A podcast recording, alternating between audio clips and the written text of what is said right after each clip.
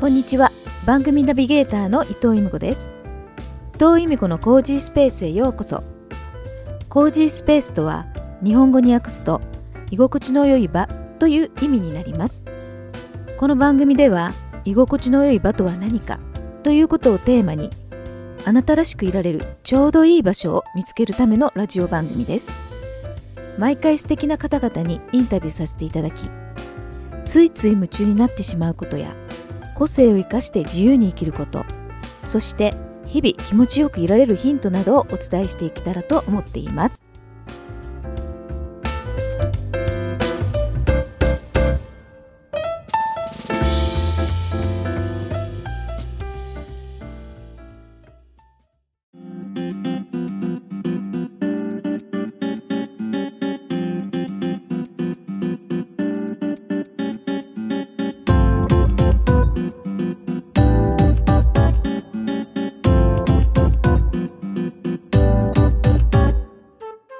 伊藤由美子のコージースペース第159回。2023年10月のゲストはオペラ歌手の緑千佳さんです。緑千佳さんのインタビューは第158回から第161回まで4回に分けてお届けします。インタビューの2回目は音楽の指導者としての向き合い方や歌う時に大切にしていることなどについてお話ししていただいています。では早速緑千佳さんのお話をお聞きくださいでもそれによってこう例えば悩んでいたり何かこう苦しかったことがうん少しクリアになると歌が変わるってことであすよね。そえーやっぱそうなんだ。声の波長ってあ変わるんですよ。わかります。私もこのねなんかまあここ3 年ぐらいこのポッドキャストやってますけど、うんもう自分の声も聞くじゃないですか。うんまあ、もちろんゲストの方の声も聞きますよね。うんこれ本当嘘つけないなと思うんですよ。収録あの収録して編集して聞くときにそう。体調も上がりますもんね。自分のだからこればっかりはね、本当に正直、だから声、嘘発見器じゃないけども。本当嘘つけないなと思いますそうよ。うんそうだ気をつけないとあれですよ、もうそろそろみんなに分析されちゃったら大変ですよ。あこの時はユミックさん、あれ、なんかあんまり乗ってなかったんじゃないとか言われたりとかするかもしれないですよ。うん、まあ、ここ数、あの、ここの、なんか一年ぐらいは全然大丈夫 最初の頃ちょっとね、まだ慣れてなまあ、かったからね緊張は。そう、緊張もあると思いまあ、あますよ。るんですけど、多分やっぱり声って変わるなと思いますね、やっぱりね。メンタル、本当にね。そう、あと人に聞いてもらおうとすると、とにかくやっぱり声も張らなきゃいけないってことは、体も張るから、はい。あの、すごく姿勢が良くなったりとか。やっぱりね、はいあの、オペラ歌手のはい。大先輩の先生方とか、90歳とかまだ皆さんお元気でいらっしゃいます。誰一人としてね、あの、背筋が曲がってないの、いないの。姿勢がいいってこと自体でもかっこいいですもんね。そう、だから私はすごいなと思っていて、うん。だからこの間もね、90何、もう3歳っておっしゃってたかな、私が学生時代の時にいらっしゃ、在籍してた教授の先生にお会いして、あら、元気？みたいな感じでね、あの、そしたらもう私93歳よって言って、なんかもう背筋がピッと、もうすばこう、私もこうなれたらいいなって言って、93歳で一人で電車に乗って、はい。東京の街を歩いてきて、スタジオまで来てるわけですよ。なんか憧れのそういった先輩が周りにいらっしゃってすごいいいですね。そう。本当にだから、やっぱり皆さんストイックだから、うん。だからなんで先生お疲れになっちゃうからねおお家で配信見てた方が楽なんじゃないですか、って言ったら何言ってんの？やっぱり生で聞いてあげなきゃダメでしょ。って言って私だからね みんながな上手くなるまで死ねないのよ。っておっしゃってたけどですね。でもやっぱりそうみんな同じ気持ちなんだと思う。やっぱり育てていく人材を見届けてから、やっぱり自分が引退するなら引退したいんだろうなって。そういうことなんですね。でも、ちかさんは、まあ、歌い手としてもだけど、うん。教育者っていうかね、そういった歌を教える立場を両方やってらっしゃるから、やっぱりその部分がこう先に見せていただいてる先輩たちの今のお話なんですよね。うん、そう本当にだから若い子たちに私が期待しすぎる部分もあって、うんこの間もはい。生徒、まあ、生徒っていうか弟子にねうん問題受験の子もそうだし、今問題出てプロになろうとしてる子も、うんやっぱり彼女たちは彼女なりに頑張ってる。だけど私から見ると全然頑張ってないように見えるんですよ。あ、そうなんですね。それは勉強量がうん身に染みて出てきてないの。ああ、感じないんですね、それが。で、うん。私がやってた量に比べたら多分5分の1ぐらいしかやってないんですよ。うん。だけど今の子供たちっていうのはどっちかっていうと自由に育てられてるっていうか、うん。はい。それが良しとして育てられてる子たちだから、やらなきゃっていう量が少ないんですよ。うん。だからその彼らの中彼らの中ではもうキャパシティいっぱいでやってるけれども、芸を磨いていくためにはそのキャパシティ以上のことをやっていかない限り人の上には立てないからっていう話をするのにやっぱり厳しいこと言わなきゃいけないじゃないですか。うんそしたらやっぱり泣いちゃって2人とも。あそうなんですねもうなんかもう最近よく泣かしてます。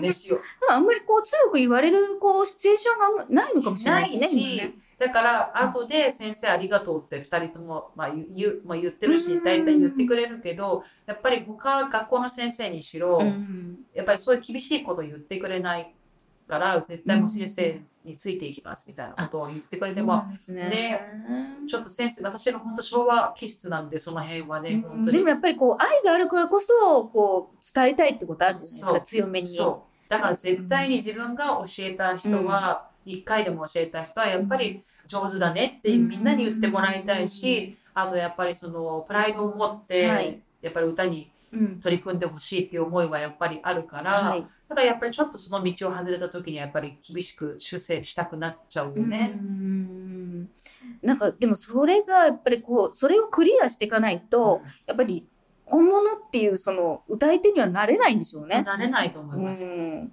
そう自分のプライドをこうポキンと折られたぐらいで、例えば怒ったりとか、うん泣いたりしてるようじゃ全然ダメ。もういいややめちゃおうとかってまあそれまでですもんねそう簡単に言っちゃったら。それをこの野郎と思って、うんいつか師匠を超えてやるっていう人だけがやっぱり上に行く。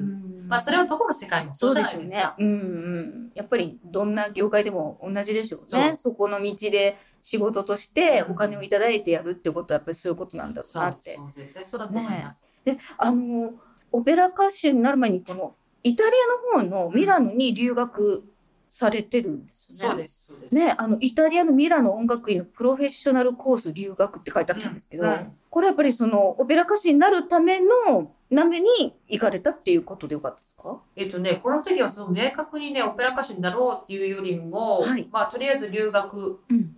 っていう感じのはいアバウトな感じだったんですよね。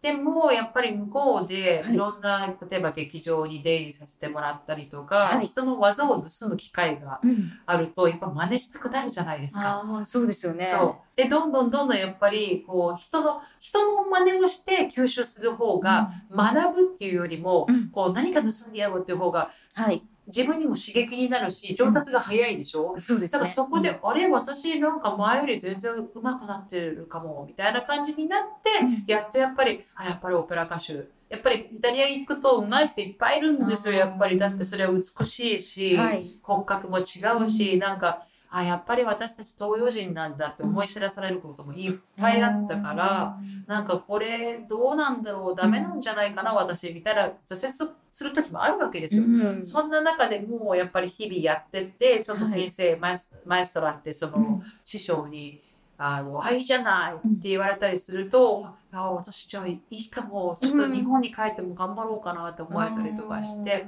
でイタリアにいる間にちょっと本番の機会をもらったりとかして、はい。そうするとイタリア人の観客に褒められたりすると、はい。ますますねいい気になりますよねそれはね。いややっぱりその賞賛を受けたらね、うん。やっぱりそれがまた次のねエネルギーになりますもんね。う。ん。そうだからその時に言われたのが、あのそれこそそれはねローペラっていうオペラ雑誌のその編集長がたまたま聞いててくれて、はいまあ日本でいう音楽の友みたいな有名な雑誌ね、の編集長に言われたのがあなたは東洋人とは思えないそのね、容姿を持っていて、はいでまあ東洋人だけどねだけどその背が高かったそうですね。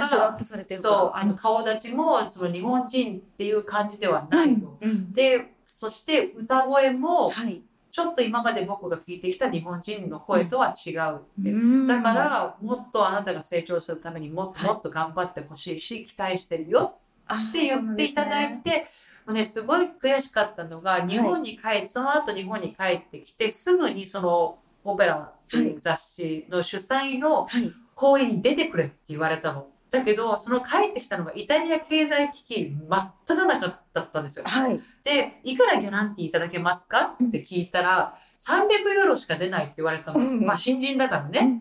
え300ユーロじゃ飛行機にも乗れないわけですよ。うんで、ごめんなさい、あの飛行機代出していただけますか？って言ったら、申し訳ないけど、もう今回はその、こっちもカツカツの経済状況でやってるから出せないんだよって言って、泣く泣く諦めたっていうのは。ああ、そうねだからあれでかもし帰ってたら、また向こうでもうちょっと歌ってたかもしれないなって。あーそうなんですね。うんでももう日本帰ってきちゃったからね。うんでも物事って全てがうまくいくために起こってるというふうに考えるとしたら、ちかさんがそこで日本に帰ってきたっていうのにも今意味があるのかなと思ったんですけど。あ、そうだと思う。うんそれで日本に帰ってきて、はい2年もしないうちにカラオケバトルとかだから。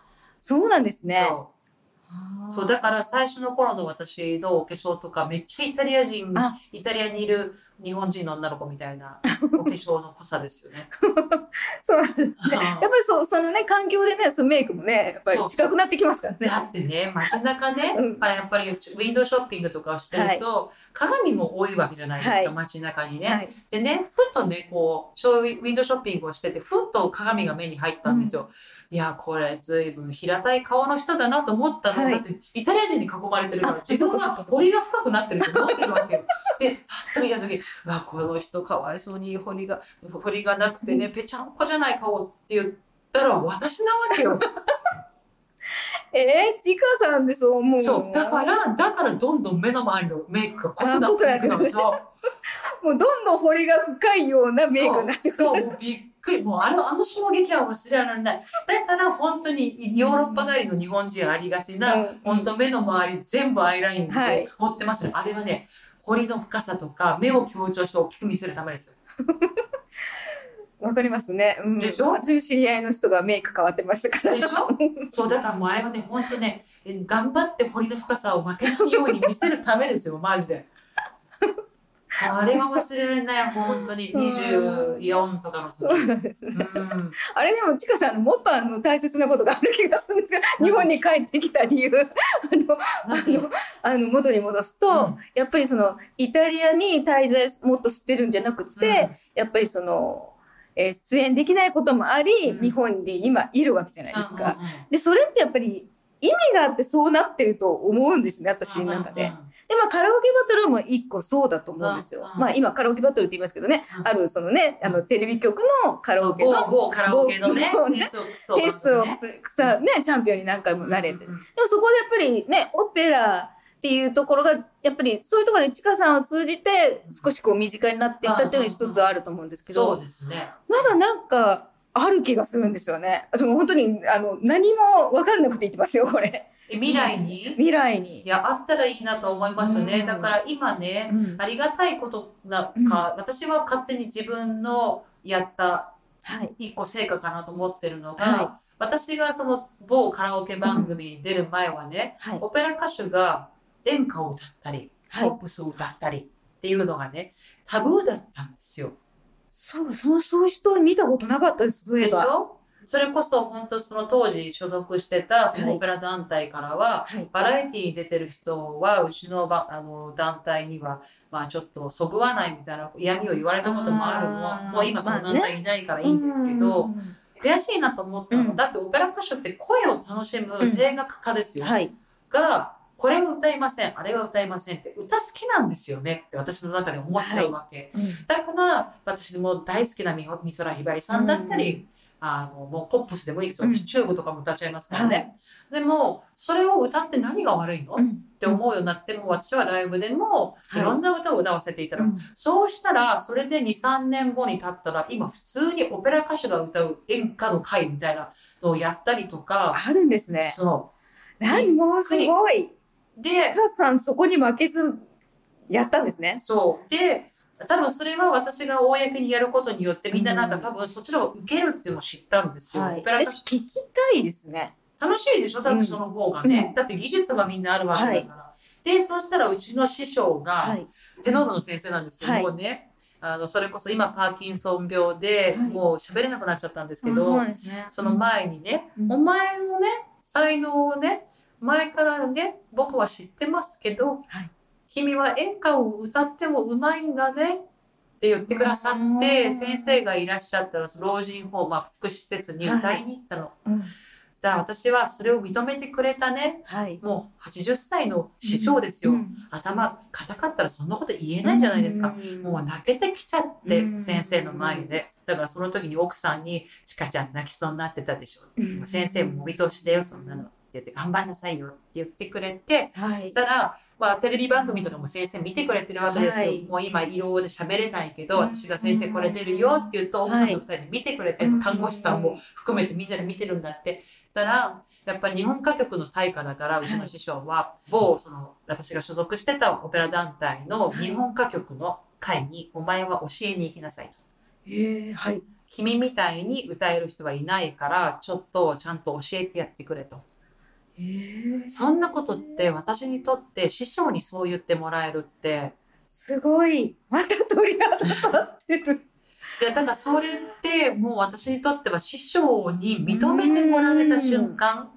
でなもう師匠がこれで具合悪くなかったらもう絶対一緒に歌いたかったっていううん。本当に大好きな師匠。もう私は師匠は今亡くなった最初のあの14歳の時についた恩師と日本の今入院なさってる師匠しかいないと2人の私は恩師しかいないと思っていて。もう一人は私がここまでなるまで見見ていただけずに亡くなっちゃってるから、はい今そのうん。ね、まだ頑張って病気と戦ってる師匠にそう言ってもらえて、私より年上の生徒さんたちを教えて、なんかああこれが私がカラカラオケとかをね、はい。嫌がらずにやったうん。何か、まあご褒美なのかなっうん。て、もちろんお仕事も広がったし、はい。いろんな方と出会えるようになったけれども、やっぱり師匠の言葉はその一つで、自分がなんかこう、堂々とそれを歌っていい人なんだっていう、なんかお墨付きをもらったような気がして。そういう。ことなんですね。うん。でさっきの公演もね、オペラも歌え歌うし、うん。演歌も歌うし、そ昔の昭和歌謡もね、名曲いっぱいありますけど、それも歌って、いや私はあの、まあね、いろんな方の歌手の方、あれこれ、ちかさんの歌じゃないかと思うくらいの曲もありましたからね。そうでしょそれがね、うん私の狙いなんですよ。そうなんだ。だってカバー、カバーをするってことは、私たちカバーのスペシャリストですよ。だってモーツァルトが作った曲を。何千人、何万人、何億人っていう人たちがカバーしてきてるわけですよ。そうですよね。歴史が違いますよね。なので、作った人たちうん、例えば作曲家、作詞家が作ったものはい。をどうやって料理して皆さんの心の中にずっと入っていくかっていうのが私たちの仕事だと思ってるので、そうなんだ。原曲のそのね、もともと歌われた方のことはリスペクトしつつ、曲を一からはい。命を吹き返させるっていうのかなっていうのが私の使命だと思ってるので、そういうことなんですね。うんさっき聞いたばっかりなんで、うん。私はもう完全に、あれこれ、ちかさんの歌じゃないかって、本当に感じたから、そういうやっぱり気持ちがあっての伝わってるんですね、こっちにも。そうそういうことですよ。だからそれを地方に行っても歌わせていただいて、そうするとやっぱり皆さん同じこと言うんですよ。あはい。れってあなたの歌じゃないわよねって、違いますよ、何々さんのですよって言うと、あれって、なんかだいぶ違うんだけど、だって本当にそれも超有名な曲ばっかり今日も歌ったじゃないですか。で、その、もともとの歌手の方のイメージもかなり強めの方の個性がね。個性が強い方の歌を歌うの、あれでもこれ、チコさんの歌でもいいくらいみたいなぐらい思もんね。だそれは私にとって、しめしめって。しめしめて。やったって、その解釈の仕方で間違ってなかったんだって。だから本当に、うん例えば今日、あの、ほら、某タイトルが金がついてるやつとかもね、この間も歌ってきたんですよ。はい。